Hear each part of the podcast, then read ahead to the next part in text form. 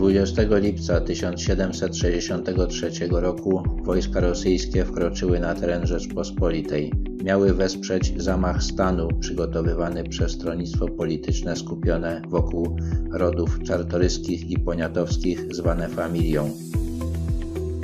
Familia miała nadzieję, że w oparciu o Rosję zdetronizuje króla Augusta III i uzdrowi państwo. Za panowania tego króla zerwano wszystkie sejmy. Wojsko było w stanie rozkładu, a majątek królewski systematycznie rozkradany.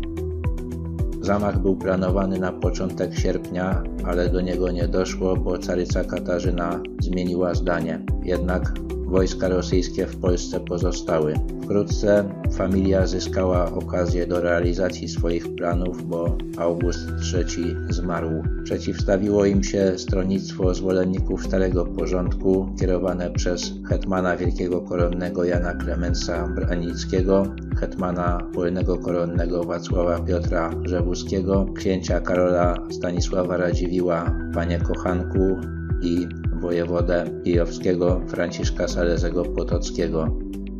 Wybuchła wojna domowa. Ponieważ stronnictwo hetmańskie miało zdecydowanie więcej zwolenników, familia wezwała jeszcze więcej wojsk rosyjskich i zwyciężyła.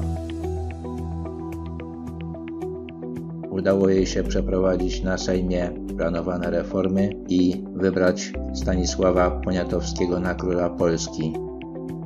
Jednak w ciągu kilku lat dyplomacja rosyjska doprowadziła do tego, że reformy skarbowe umożliwiające rozbudowę armii zostały cofnięte. Ostatecznym ciosem dla nich była tzw. Tak Konfederacja Radomska, zaś Stanisław August Poniatowski był otoczony powszechną niechęcią i nie był w stanie prowadzić skutecznej polityki.